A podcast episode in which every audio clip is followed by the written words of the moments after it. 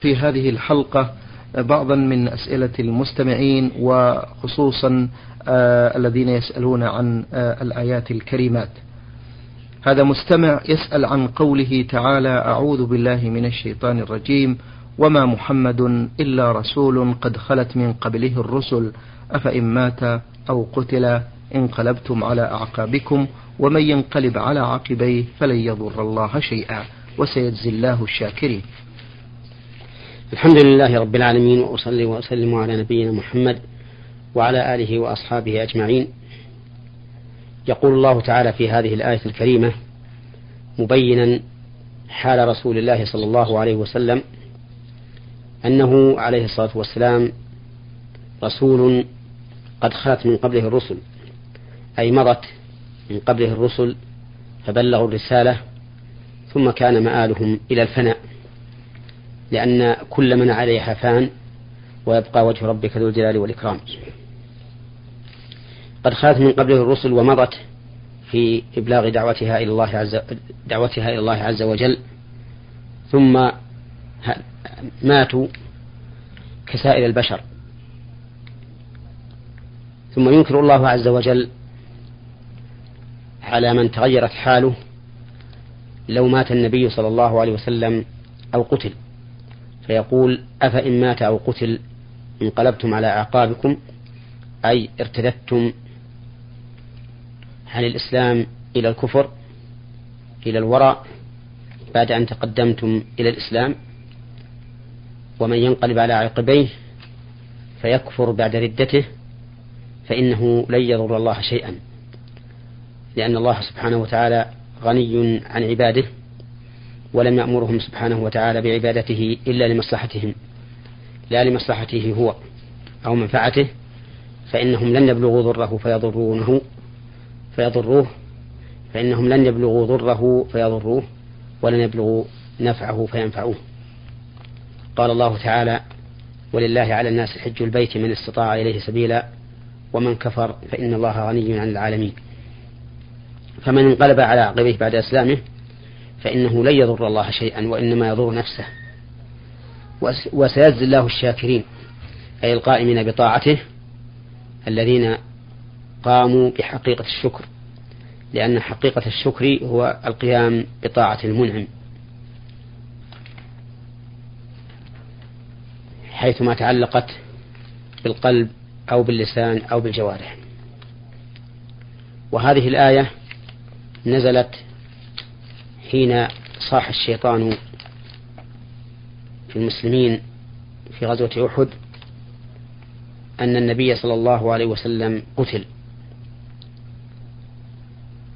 فضعفت نفوس بعض المسلمين من أجل هذه الشائعة الكاذبة الخاطئة فأنزل الله تعالى هذه الآية. إشارة إلى أنه يجب على المسلمين وإن مات نبيهم أو قتل أن يذودوا عن شريعته وعن سنته في حياته وبعد مماته. وفي هذه الآية دليل على أن الكفر هو التأخر والرجعية والانقلاب على العقد.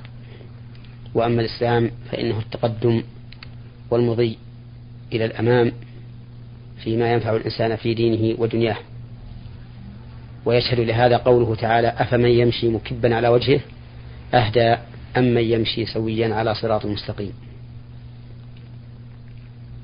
وبهذا عرف سبب نزول هذه الآية الكريمة وعرف المراد بها وأن الواجب على المسلمين أن يكونوا منتصرين لدينهم سواء كان ذلك في حياة نبيهم أو بعد مماته صلوات الله وسلامه عليه. اللهم صل وسلم عليه. آه الآية الثانية أعوذ بالله من الشيطان الرجيم وقالوا لجلودهم لم شهدتم علينا؟ قالوا أنطقنا الله الذي أنطق كل شيء. نعم. هذه الآية نزلت في الكافرين أعداء الله عز وجل الذين قال الله عنهم ويوم يحشر أعداء الله إلى النار فهم يوزعون حتى إذا ما جاءوها شهد عليهم سمعهم وأبصارهم وجلودهم بما كانوا يعملون. فأعداء الله وهم الكفار وهم أعداء للمسلمين أيضا. كما قال الله تعالى يا أيها الذين آمنوا لا تتخذوا عدوي وعدوكم أولياء تلقون إليهم بالمودة وقد كفروا بما جاءكم الحق. وقال عز وجل والذين كفروا بعضهم أولياء بعض. وقال عز وجل يا أيها الذين آمنوا لا تتخذوا اليهود والنصارى أولياء. بعضهم أولياء بعض ومن يتولهم منكم فإنه منهم. إن الله لا يهدي القوم الظالمين. فأعداء الله تعالى أعداء لكل عباده المؤمنين في كل زمان ومكان. فالله تعالى يذكر عباده بهذه الحال العظيمة حتى يكونوا من أولياء الله ويبتعدوا عن عداء الله عز وجل. وعن أعدائه أيضا. يقول عز وجل ويوم يحشر أعداء الله إلى النار فهم يوزعون. أي يساقون إليها. ويحبس أولهم على آخرهم. يساقون إلى جهنم وردا. والعياذ بالله. فإذا جاءوها شهد عليهم سمعهم وأبصارهم. يقول حتى إذا ما جاءوها ما هذه زائدة للتوكيد. وكلما جاءت ما بعد إذا فهي زائدة.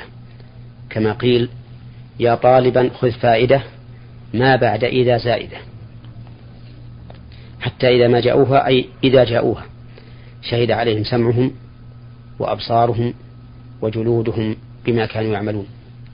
فيشهد السمع على صاحبه بما سمع من الأقوال المحرمة المنكرة التي استمع إليها صاحبه صاحب هذا السمع وركن, وركن إليها وقام بموجبها وأبصارهم بما شاهدوا من الأمور المنكرة التي أقروها ورضوا بها وجلودهم بما, بما مسوا فيشمل كل ما مست أيديهم وأرجلهم وفروجهم من الأمور المنكرة المحرمة. تشهد عليهم بكل ما مست وهذا أعم من السمع والبصر ولهذا أنكروا على الجلود دون السمع والبصر فقالوا لجلودهم لما شهدتم علينا؟ قالوا أنطقنا الله الذي أنطق كل شيء وهو خلقكم أول مرة وإليه ترجعون. وما كنتم تستترون أن يشهد عليكم سمعكم ولا أبصاركم ولا جلودكم ولكن ظننتم أن الله لا يعلم كثيرا مما تعملون وذلكم ظنكم الذي ظننتم بربكم أرداكم فأصبحتم من الخاسرين فإن يصبروا فالنار مثوى لهم وإن يستعتبوا فما هم من المعتبين. فيوم القيامة يختم على الألسن وتكلم الجوارح. قال الله تعالى اليوم نختم على أفواههم وتكلمنا أيديهم وتشهد أرجلهم بما كانوا يكسبون. فتشهد الجلود بكل ما مست من أمر محرم وكذلك السمع والبصر وحينئذ لا يبقى للإنسان عذر بل يكون مقرا رام أنفه بما جرى منه من الكفر والمعاصي. نسأل الله العافية. نعم. اللهم آمين. آه، من السودان مستمع يسأل عن قوله تعالى أعوذ بالله من الشيطان الرجيم. ويسألونك عن ذي القرنين قل سأتلو عليكم منه ذكرا. قوله تعالى ويسألونك عن القرنين السائل هنا قريش. سألوا النبي صلى الله عليه وسلم عن ذي القرنين وكانت قصته مشهورة ولا سيما عند أهل الكتاب. وهو ملك صالح كان على عهد الخليل إبراهيم عليه الصلاة والسلام. ويقال إنه طاف معه بالبيت. فالله أعلم. هذا الرجل الصالح مكن الله له في الأرض وآتاه من أسباب الملك كل سبب يتوصل به إلى الانتصار وقهر أعدائه. فأتبع سببا يعني سلك طريقا يوصله إلى مقصوده حتى إذا بلغ مغرب الشمس وجدها تغرب في عين حمئة. حتى إذا بلغ مغرب الشمس وجدها تغرب في عين حمئة ووجد عندها قوما فاستولى عليهم وخيره الله فيهم. قلنا يا ذا القرنين إما أن تعذب وإما أن تتخذ فيهم حسنا فحكم بينهم بالعدل. قال أما من ظلم فسوف نعذبه ثم يرد إلى ربه فيعذبه عذابا نكرا. وأما من آمن وعمل صالحا فسنقول فله جزاء الحسنى وسنقول له من أمرنا يسرا. ثم مضى متجها نحو مطلع الشمس حتى إذا بلغ مطلع الشمس وجدها تطلع على قوم ليس لهم سترا يحول بينهم وبين حرها ليس عندهم بناء ولا أشجار وإنما يعيشون في النهار في السرادب والكهوف ثم في الليل يخرجون يلتمسون العيش. وكان الله عز وجل في جميع أحوال هذا الرجل عالما به يسير بعلم من الله عز وجل وهداية كما قال تعالى وقد أحطنا بما لديه خبرا ثم مضى حتى إذا بلغ بين السدين وجد من, دون من قوما لا يكادون يفقهون قولا لأنهم كانوا أعاجم لا تفهم لغتهم ولا يفهمون لغة لغة غيرهم. ولكنهم اشتكوا إلى هذا الملك الصالح إلى ذي القرنين بأن يأجوج ومأجوج مفسدون في الأرض.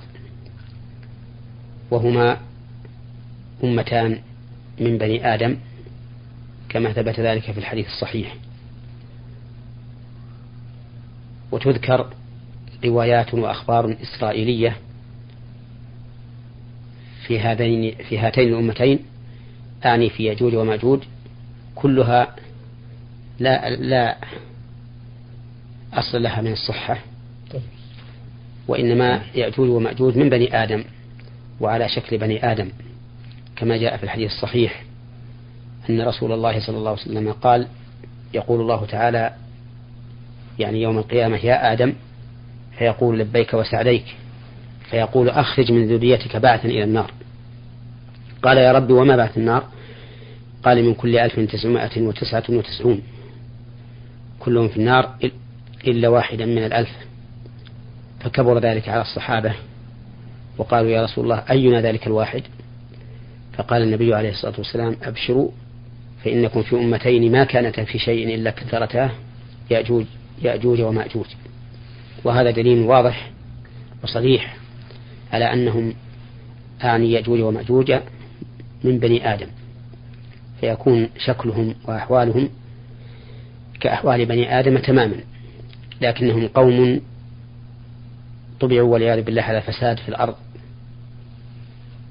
وتدمير مصالح الخلق وقتلهم وغير ذلك مما يكون فسادا في أرض الله عز وجل. فقالوا له هل نجعل لك خرجا؟ أي مالا على أن تجعل بيننا وبينهم سدا فأخبرهم بأن الله سبحانه وتعالى أعطاه من الملك والتمكين ما هو خير من المال الذي يعطونه إياه.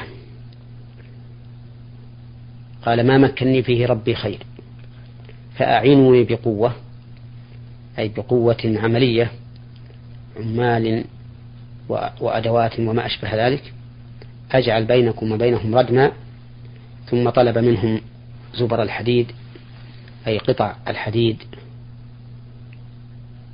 فصف بعضها على بعض حتى بلغت رؤوس الجبلين. آتوني زبر الحديد حتى إذا ساوى بين الصدفين قال انفخوا. فأوقدوا عليه النار ونفخوها حتى صار الحديد نارا يلتهب. فأفرغ عليه قطرا أي نحاسا مذابا حتى تماسك. تماسكت هذه القطعة من الحديد وصار وصار جدارا حديديا صلبا. ما استطاعوا أن يظهروه يعني يصعدوا فوقه وما استطاعوا له نقبا أي أن ينقبوه من أسفل. فكان ردما بين يأجوج ومأجوج وبين هؤلاء القوم. وقصته معروفة مشهورة. ذكرها الله تعالى في سورة الكهف في آخرها فمن أراد المزيد من علمها فليذهب أو فليقرأ ما كتبه أهل التفسير الموثوق بهم في هذه القصة العظيمة. نعم. بارك الله فيكم. آه أيضا يسأل عن الآية الكريمة أعوذ بالله من الشيطان الرجيم حتى إذا أخذت الأرض زخرفها وزينت. نعم. نعم. هذه الآية جزء من آية كريمة ذكرها الله عز وجل في سورة يونس في قوله إنما مثل الحياة الدنيا كماء أنزلناه من السماء فاختلط به نبات الأرض مما يأكل الناس والأنعام حتى إذا أخذت الأرض زخرفها وزينت وظن أهلها أنهم قادرون عليها أتاها أمرنا ليلا أو نهارا فجعلناها حصيدا كأن لم تغن بالأمس. كذلك نفصل الآيات لقوم يتفكرون. والله يدعو إلى دار السلام ويهدي من يشاء إلى صراط مستقيم. ففي هذه الآية الكريمة يضرب الله المثل مثل الدنيا وما فيها من الزخارف والزهوة والزينة وغيرها يضربه الله بماء أنزله من السماء إلى أرض يابسة هامدة فاختلط به نبات الأرض. أي أنبتت هذه الأرض من كل زوج بهيج ومن كل صنف واختلط النبات بعضه ببعض لوفرته ونموه مما يأكل الناس والأنعام أي من طعام الآدميين وطعام البهائم والثمار التي يأكلها الآدميون والزروع وهكذا حتى أصبحت بهجة للناظرين. ولما أخذت الأرض زخرفها وزينت وطاب طابت ثمارها ونضجت وظن أهلها أنهم قادرون عليها وأنهم سوف يجنونها عن قرب. وبكل سهولة أتاها أمر الله تعالى إما ليلا وإما نهارا. رياح عاصفة أو ثلوج أو صواعق أو غير ذلك مما أهلكها ودمرها فكانت حصيدا كأن لم تغن بالأمس أي كأن لم تكن موجودة على ذلك الوجه البهيج الذي يسر الناظر أصبحت حصيدا هامدة. فهكذا الحياة الدنيا تزهو لصاحبها وتتطور ويصبح صاحبها كأنه لن يموت. وكأنه سيبقى فيها بما حصل له من الغرور في هذه الدنيا ثم بعد ذلك يفجأه الموت. فإذا هو ذاهب وإذا المال مبعثر في الورثة وكل ما كان كأن لم يكن. والله عز وجل إنما ضرب هذا المثل لئلا نغتر بالدنيا. لأجل أن نحترز منها ومن غرورها وأن لا نقدمها على الآخرة لأنها فانية زائلة لا خير فيها إلا ما كان عونا على طاعة الله سبحانه وتعالى. ولهذا أعقب ذلك المثل بقوله والله يدعو إلى دار السلام أي إلى الجنة التي هي دار السلام السالمة من كل نقص وتنغيص وفيها ما لا عين رأت ولا أذن سمعت ولا خطر على قلب بشر وفيها النعيم المقيم التي من دخلها ينعم ولا يبأس ويصح ولا يمرض ويحيا ولا يموت. وهم في سرور دائم وفي نعيم مقيم.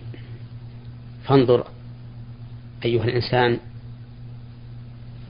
وقارن بين دار السلام السالمة من كل آفة وبين الدنيا التي مهما تطورت وازدهرت وازدانت فإنها عند التمام يكون الفناء.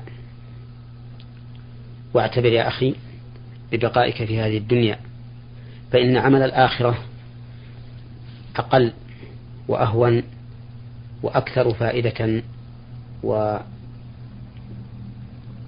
ونتيجة من عمل الدنيا. وأنا أضرب لك مثلا واحدا يكفيك عن غيره من الأمثال. أنفقت درهما في سبيل الله درهما واحدا في سبيل الله عز وجل ابتغاء مرضاته. هذا الدرهم يضاعف إلى عشرة أمثاله إلى سبعمائة ضعف إلى أضعاف كثيرة. الدرهم يكون عشرة العشرة تكون إلى سبعمائة إلى أضعاف كثيرة. لا يحصيها إلا الله عز وجل. وأنت لم تعمل عملا شاقا. غاية ما هنالك؟ أنك أوصلت هذا الدرهم إلى مستحق. ابتغاء وجه الله. لكن انظر إلى الدنيا. تذهب تجوب الفيافي وتضرب الأخطار من أجل أن تربح خمسة دراهم في العشرة أو أقل من خمسة دراهم في العشرة مع المشقة والعناء. وربما لا تربح أيضا. فأي العملين أهون؟ وأي العمل أكثر فائدة؟ وأعظم نتيجة؟ وأضمن وأسلم؟ أعتقد أن الجواب هو أن عمل الآخرة أهون وأسهل وأعظم نتيجة وأوثق. كذلك تصلي في بيتك. يكتب لك أجر. تصلي في المسجد يضاعف لك الأجر. فصلاة الجماعة أفضل من صلاة الفرد بسبع وعشرين درجة. عمل يسير والربح كثير. الناس الآن لو قيل لهم إنكم تربحون الواحد بخمسة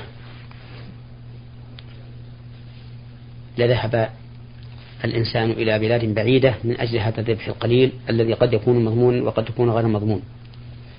لكنه لا يذهب إلى المسجد إلا من هدى الله عز وجل مع أن الربح مضمون وكثير. وبهذا يتبين حكمة سياق قوله تعالى والله يدعو إلى دار السلام ويهدي من يشاء إلى صراط مستقيم بعد ذكر مثل الحياة الدنيا. وما تؤول إليه. وتأمل قوله تعالى والله يدعو إلى دار السلام حيث عمم في الدعوة لأن الله تعالى يدعو كل أحد إلى دار السلام ولكنه في الهداية قال ويهدي من يشاء إلى صراط مستقيم فليس كل من سمع دعوة الله أجاب الدعوة ولكن يجيبها من وفقه الله عز وجل وهداه. إلى صراط المستقيم. اللهم نسألك أن تهدينا وإخواننا المسلمين صراطك المستقيم. اللهم آمين. جزاكم الله عنا